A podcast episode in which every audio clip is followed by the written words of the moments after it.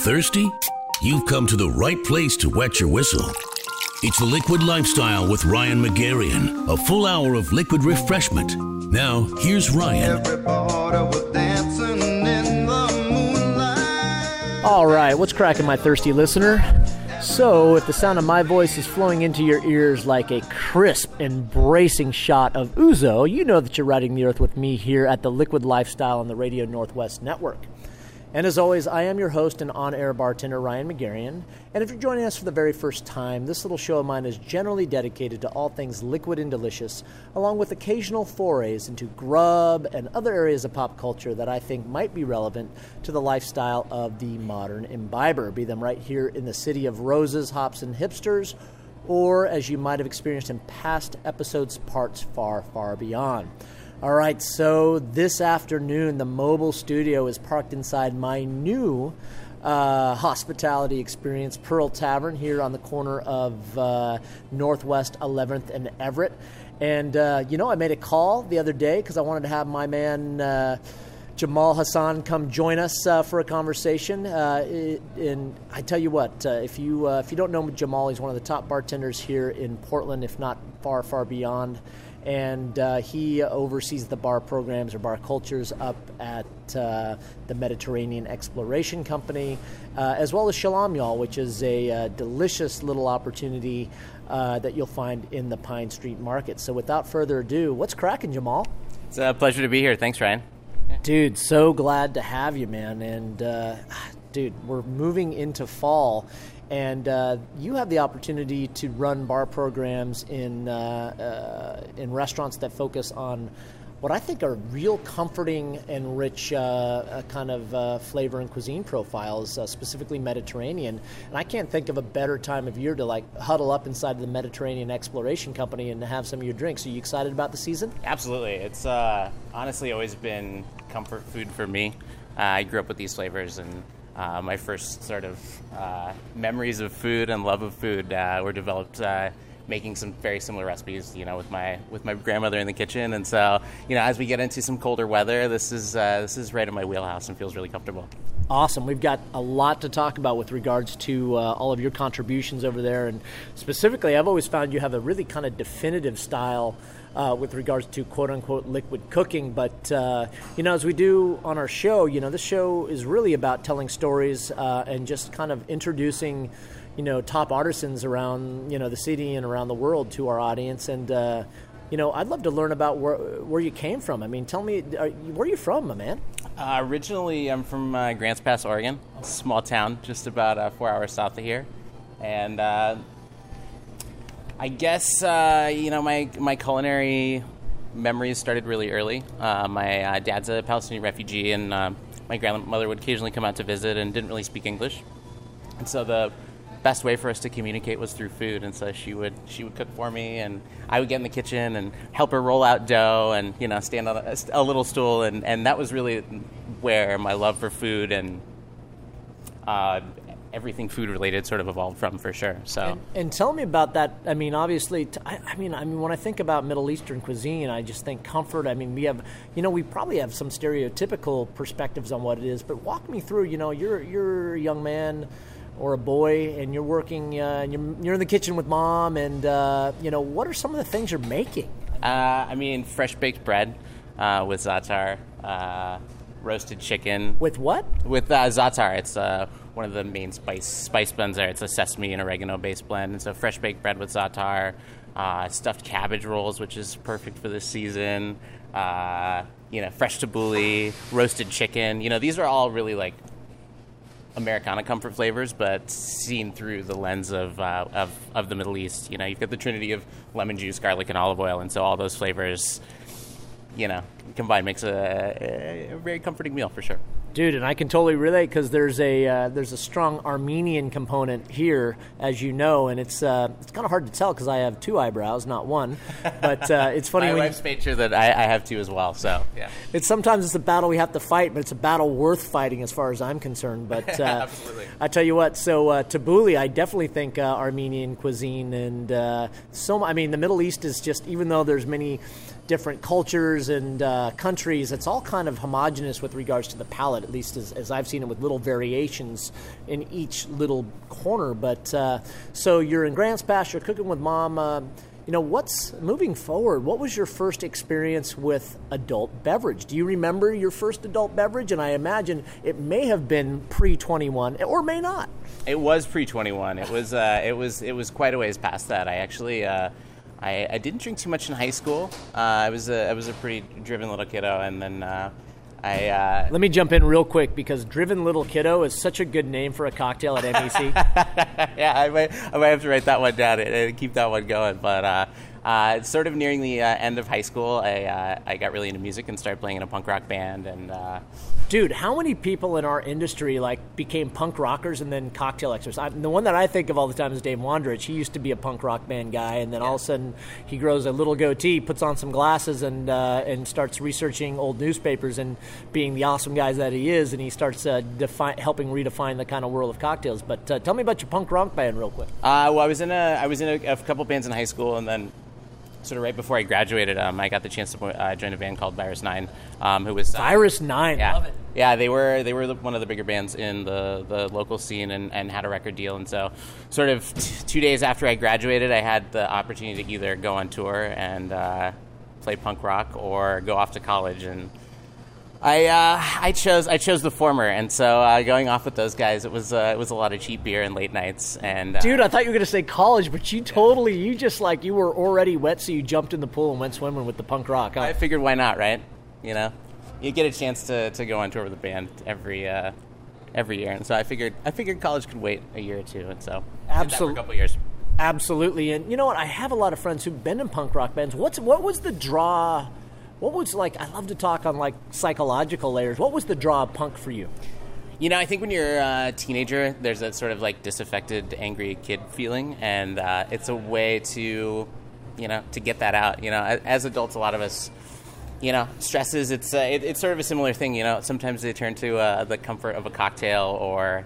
Or, or, still music for sure, but it's uh, it was that release, and so going to a loud show and you know, running around and getting in a mosh pit and screaming and, you know, ending, you know, being covered in sweat and, and totally beat. It's this exhilarating, exciting experience. And, you know, I've always, I've, I've always really enjoyed being on stage and performing, whether it was acting or being in punk rock or now, honestly, even bartending is, is an extension of that. It's, uh, it's always just a really cathartic release. And so to share that emotional connection with people, I found to be really satisfying.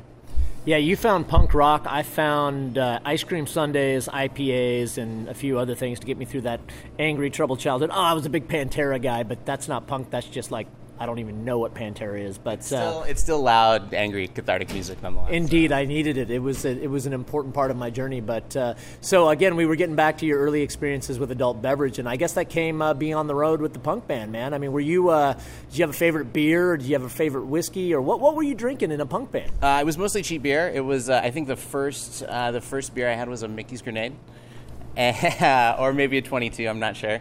Uh, and uh, you know, it, it, it, started with just a lot of cheap beer. You know, I always had a, a passion for food, uh, but uh, the passion for drinking and, and, and excellent beverage came came a little bit later. As it does. So you wrap up your uh, your season, we'll call it, as a uh, punk rock superstar. What happens when you lay that down? What's the next step towards, you know, becoming the the artist and bartender that you are today? So after after touring and, and being in the band for a little while. Uh, as with a few things, you know, I found that the touring musician lifestyle was not necessarily for me. I love performing and I love playing music, but I also love showers and uh, having a com- comfortable bed. And uh, it's, you know, being a touring musician is, is a hard life. And so, uh, you know, being in my early 20s, trying to figure out what to do, uh, I moved back to Grants Pass. Um, and there, uh, I was just sort of, you know, poking around trying to figure out what I was going to do um, uh, a steakhouse was opening in town, and so I, I sent off a resume, and uh, the rest is all sort of history. I started working there and, and really fell back in love with the restaurant industry. Cool. What was the name of the steakhouse? Uh, it was a little spot called uh, 115 Broiler. So there wasn't a lot of nice restaurants in Grants Pass, but this was definitely one of the first ones. Uh, real classic, sort of old school style steakhouse, and you know, I, other than working in a uh, my parents' food cart when I was a kid, I didn't really have a whole lot of restaurant experience then. But you know, I started as a food runner and was you know, head waiter by the end of the week, and the moment I turned 21, started uh, started poking around behind the bar. Dude, awesome. We got to jump out. That's the end of the first round. We'll be right back with Jamal in just a moment.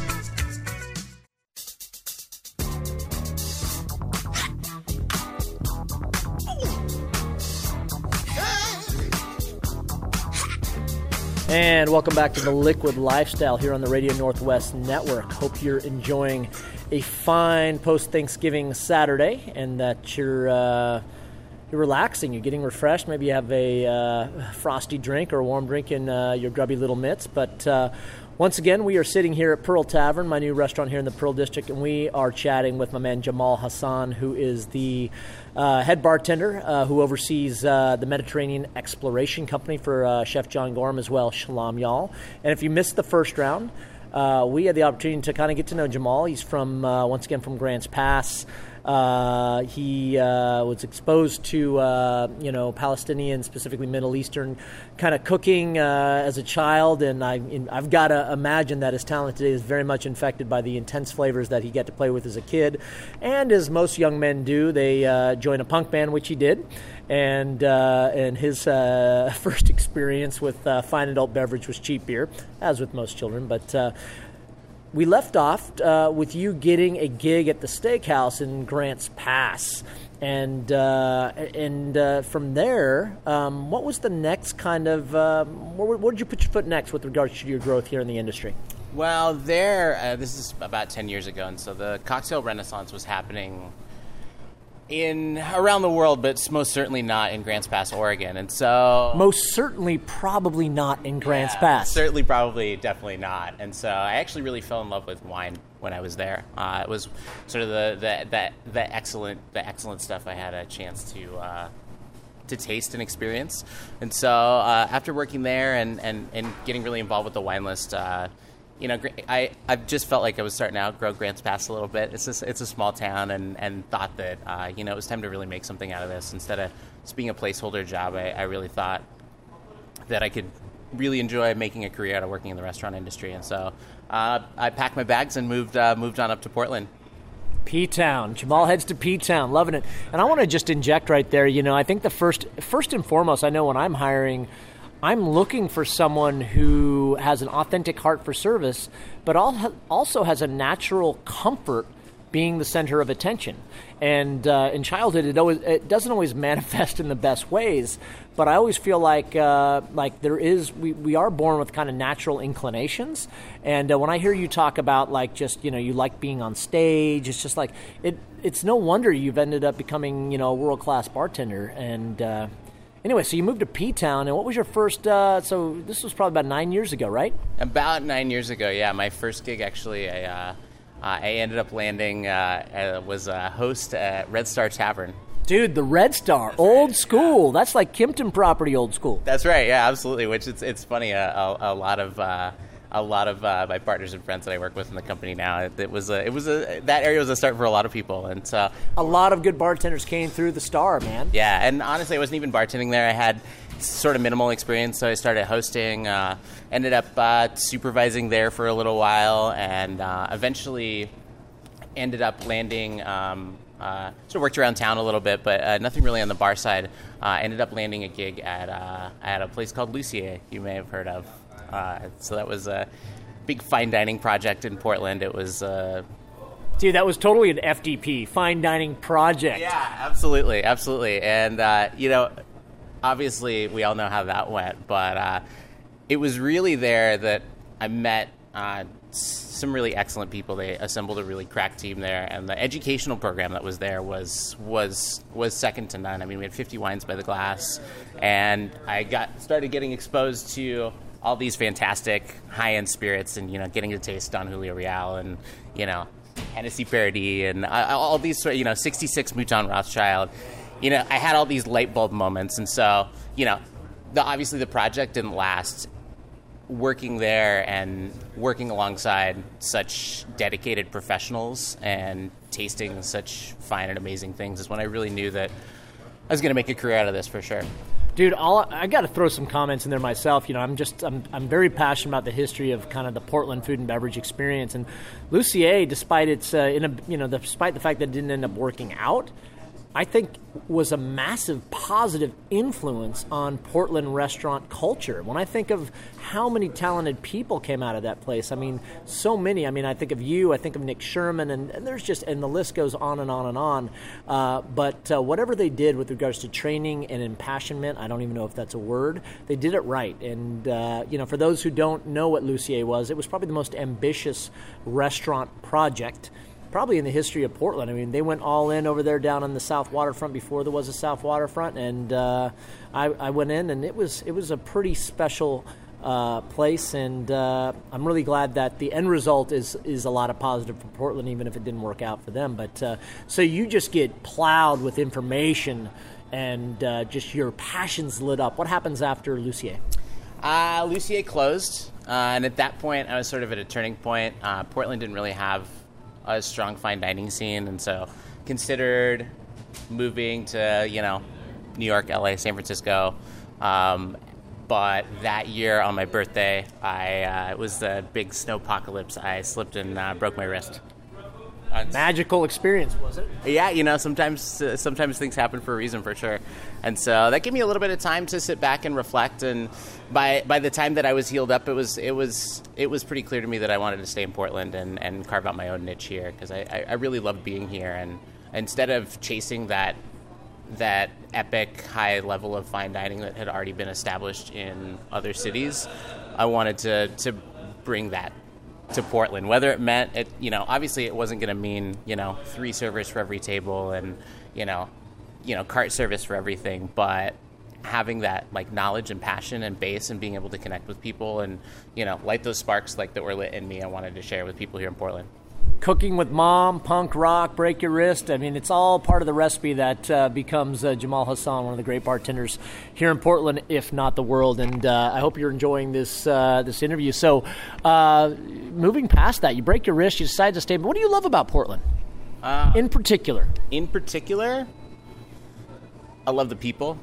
I love the passion. I love that because the weather's maybe not so amazing all year round, uh, people develop these passion projects, and you see that in restaurants, and you see that in distilleries, and you see that in wineries, and you know, anytime smart and talented people get together and put passion into putting out a great product, you, know, you get this this amazing exchange of ideas. And so even you know even if my hands were tied and I could only you know serve Portland wines and use Portland spirits and use Portland pro- products, I could still put out some really world class, amazing stuff.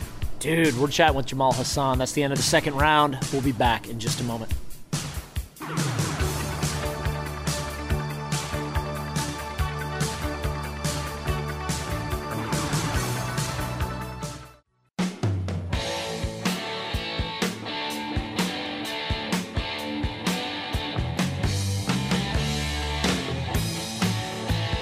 Welcome back to the Liquid Lifestyle here on the Radio Northwest Network. I uh, hope you're having a fine afternoon. And of course, if you've been listening, we're chatting with Jamal Hassan, who is the uh, head bartender of uh, Mediterranean Exploration Company, as well as Shalom Y'all, and uh, both uh, restaurants created by Chef John Gorham, one of Portland's iconic chefs. Who I've always said, uh, you know, we uh, had John on the show. Actually, I think John was our last guest. Now that I think back, but I just really have always admired his absolute kind of ability to balance comfort and intelligence uh, at the same time. I don't know that I ever, uh, and I've told him this, I don't know if anybody in the world that I've experienced balances like smart menus with like unbelievable, overwhelming comfort, whether it is just like approachable dishes or incredibly, you know, rich and yummy seasonings.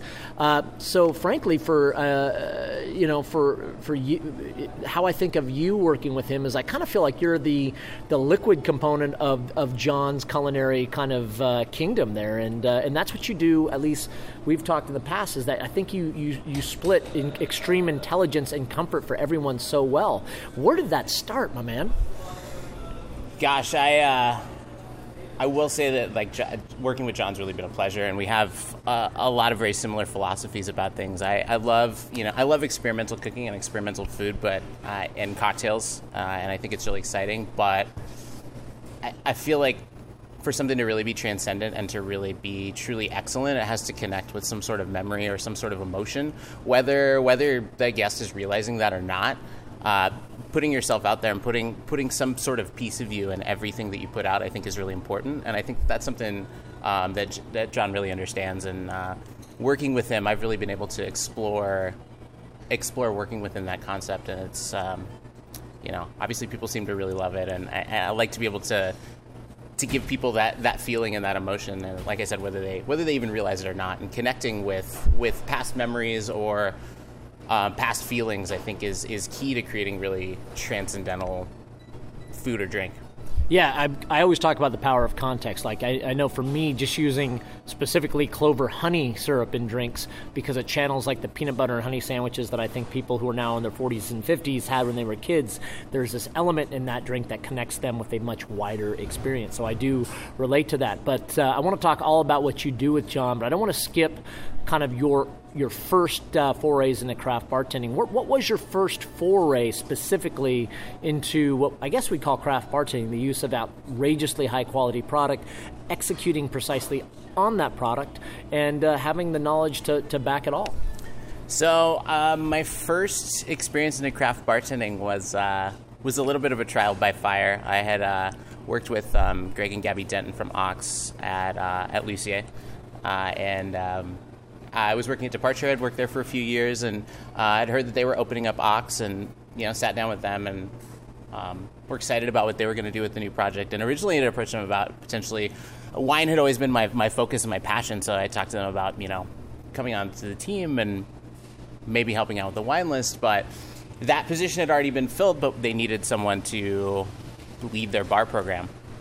And so you know, being an industrious fella and always looking for a new challenge, uh, I, I decided to take it on, and I was lucky enough that they were willing to give me uh, give me the opportunity to do it. And so there, I got the pleasure to work with uh, work alongside a really great bartender, Ricky Gomez, and you know, I I, uh, I watched that guy and, and sucked as much knowledge out of his brain uh, working with him as I possibly could, and uh, I, I just found that as soon as I, I jumped into the Portland bartending community, just how how open of arms um, everybody was to me. I um, at the time did some before we were opening in development did some stages at Kask and uh, worked worked with Tommy Klus, who's been a, a, a really helpful and, and, very much a mentor, sort of coming along in this. And uh, you know, guys like you know Chanot and Morgenthaler, you know, prodding me in the right direction. And you know, everybody was just so willing to share information and knowledge for the sake of, of bringing up the craft. And so I just I just put my nose to the grindstone and, and studied and, and uh, I worked my ass off and just jumped right into it. Well done. And you made a big splash over there. I recall reading all kinds of great press about what you were doing. I remember your specific, uh, you were playing with whey over there, weren't you?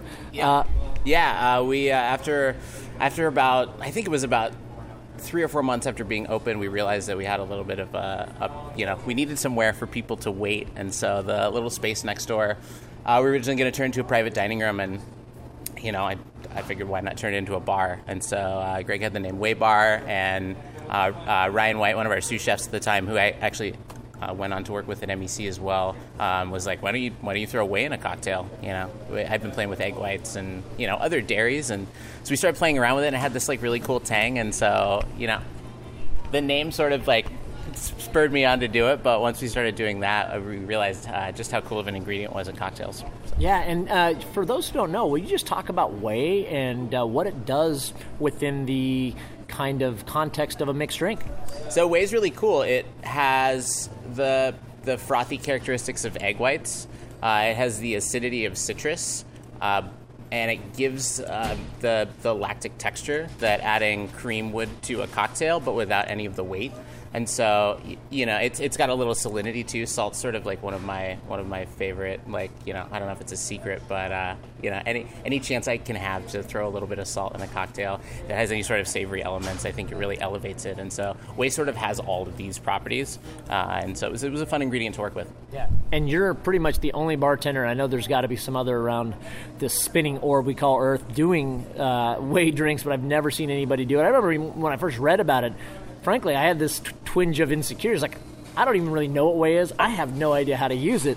I got to see what this guy's doing with all this whey stuff. So uh, you, I think, made a really exciting contribution, definitely in Portland with your uh, use of that ingredient, and the way you just articulated it was fantastic. And uh, oh, once again, we're chatting with Jamal Hassan, the head bartender at uh, Mediterranean Exploration Company, as well Shalom Y'all and Pine Street Market. So you're at Ox, you make a defining cocktail culture work over there with uh, your buddy Ricky Gomez, a legendary Portland bartender now in New Orleans. When do you first meet John? Uh, I first met John uh, about a about a year after uh, after I was at Ox. I uh, I had an excellent time working there, but jumping into my first bartending role as a bar manager, I felt a little not only like I had something to prove, but also I wanted to just sort of get some reps in as a bartender, and I, I wanted to to learn from some other people for sure. And uh, you know, I had I had a great staff that I was mentoring, and you know, we were putting out a great product there. But I just wanted to work work behind a couple different bars, and you know, start start working with a team. And so um, after I left Ox, it was the timing was kind of ridiculous. Um, I uh, um, Tasty n Alder was opening up um, about two weeks after I was leaving, and so I reached out to uh, John and uh, Mindy Cook, the beverage director at, at Toro Inc., and um, offered to, offered offered my services. And I, I staged at Toro, and I met John and Renee, and uh,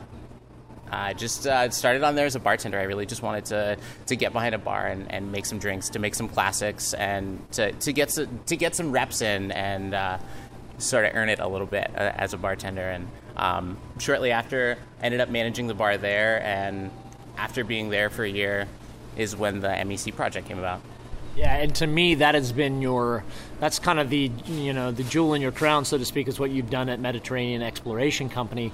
Specifically, more specifically, just incorporating uh, Middle Eastern flavors into cocktails. I think better than anybody I've just that I've ever seen, and I think that the uh, continuity between uh, your drinks and the cuisine in the room is pretty special. So, tell me about uh, what was in your dome when you were developing the cocktail recipes for MEC.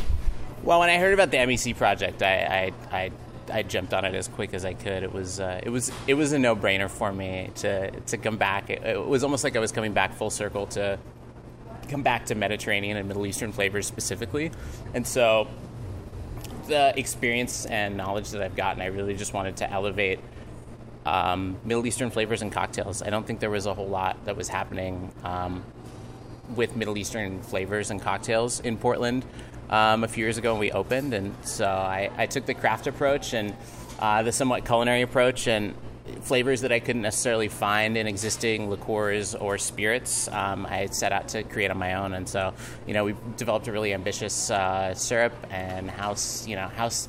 You know, we make a lot of liqueurs in house, uh, creating those flavors that didn't necessarily exist before. And so, working within, you know, subtle riffs and tweaks on, on some classics, but but making it approachable and, and making the flavors really work with the cuisine has been has been a lot of fun. Dude, you totally nailed it. Once again, we're chatting with our friend Jamal from Mediterranean Exploration Company in Shalom, y'all. That's the end of round three, folks. We'll be back for the final round in just a moment.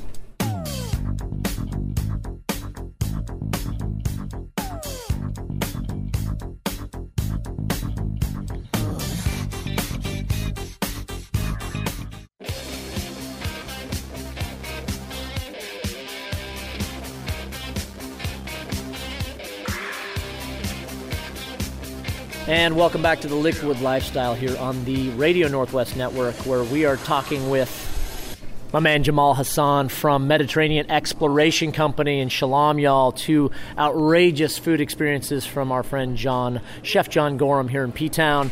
And uh, we were talking about uh, the special work you've done at Mediterranean Exploration Company. Uh, let's talk drinks themselves, man. Are there any? So, I mean, like, look, every drink that you're going to create is going to be worth one, two, three, or four or five. But are there two or three you feel like specifically uh, uh, represent your style of mixing? You know, it's been so, it's been a lot of fun as as I've as uh, my styles developed at Mediterranean Exploration Company, and there's a, a few, you know, obviously always the, the new cocktails that you create are sort of sort of your sort of your babies, and I think speak to my personal style.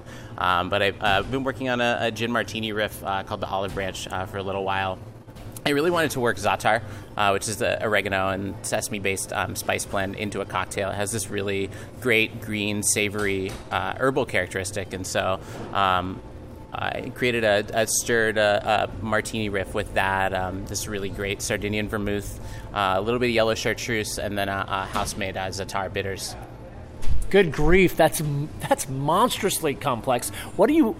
I mean, do you think about your drinks in the context of like having food with the drinks? Is there a is there something you eat specifically with that, or is that just meant to like just take you away from your day, cleanse your palate, warm your mind, and then get you to the food, or is there pairing there for some of John's stuff?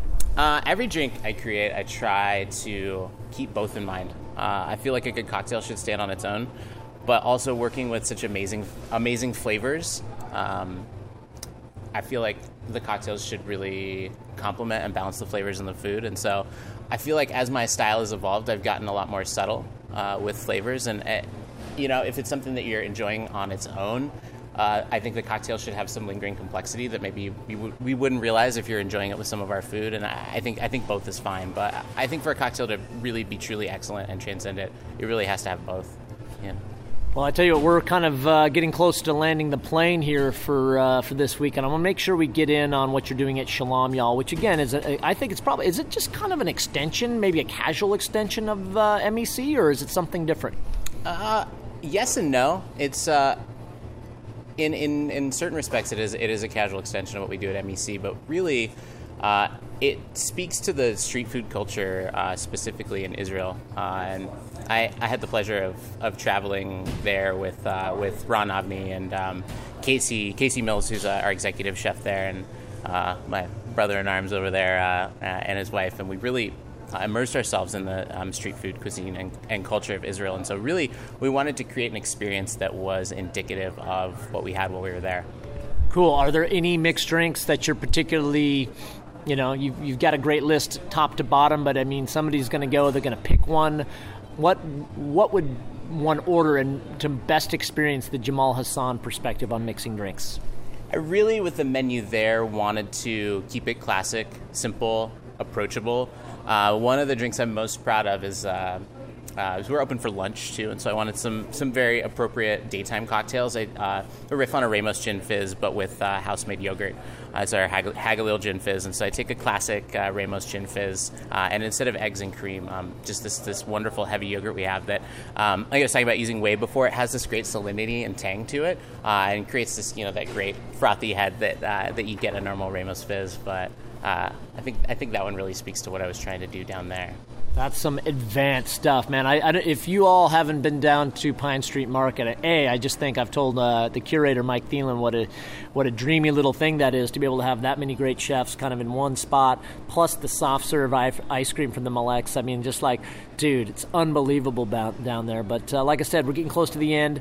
Uh, you just got married, so uh, congratulations. Yeah, just about just about two years. It'll be two years next weekend. Dude, well, sort of just got married. I'm yeah. terrible, but uh, anyway, where, where are you and your wife going out to eat and drink these days?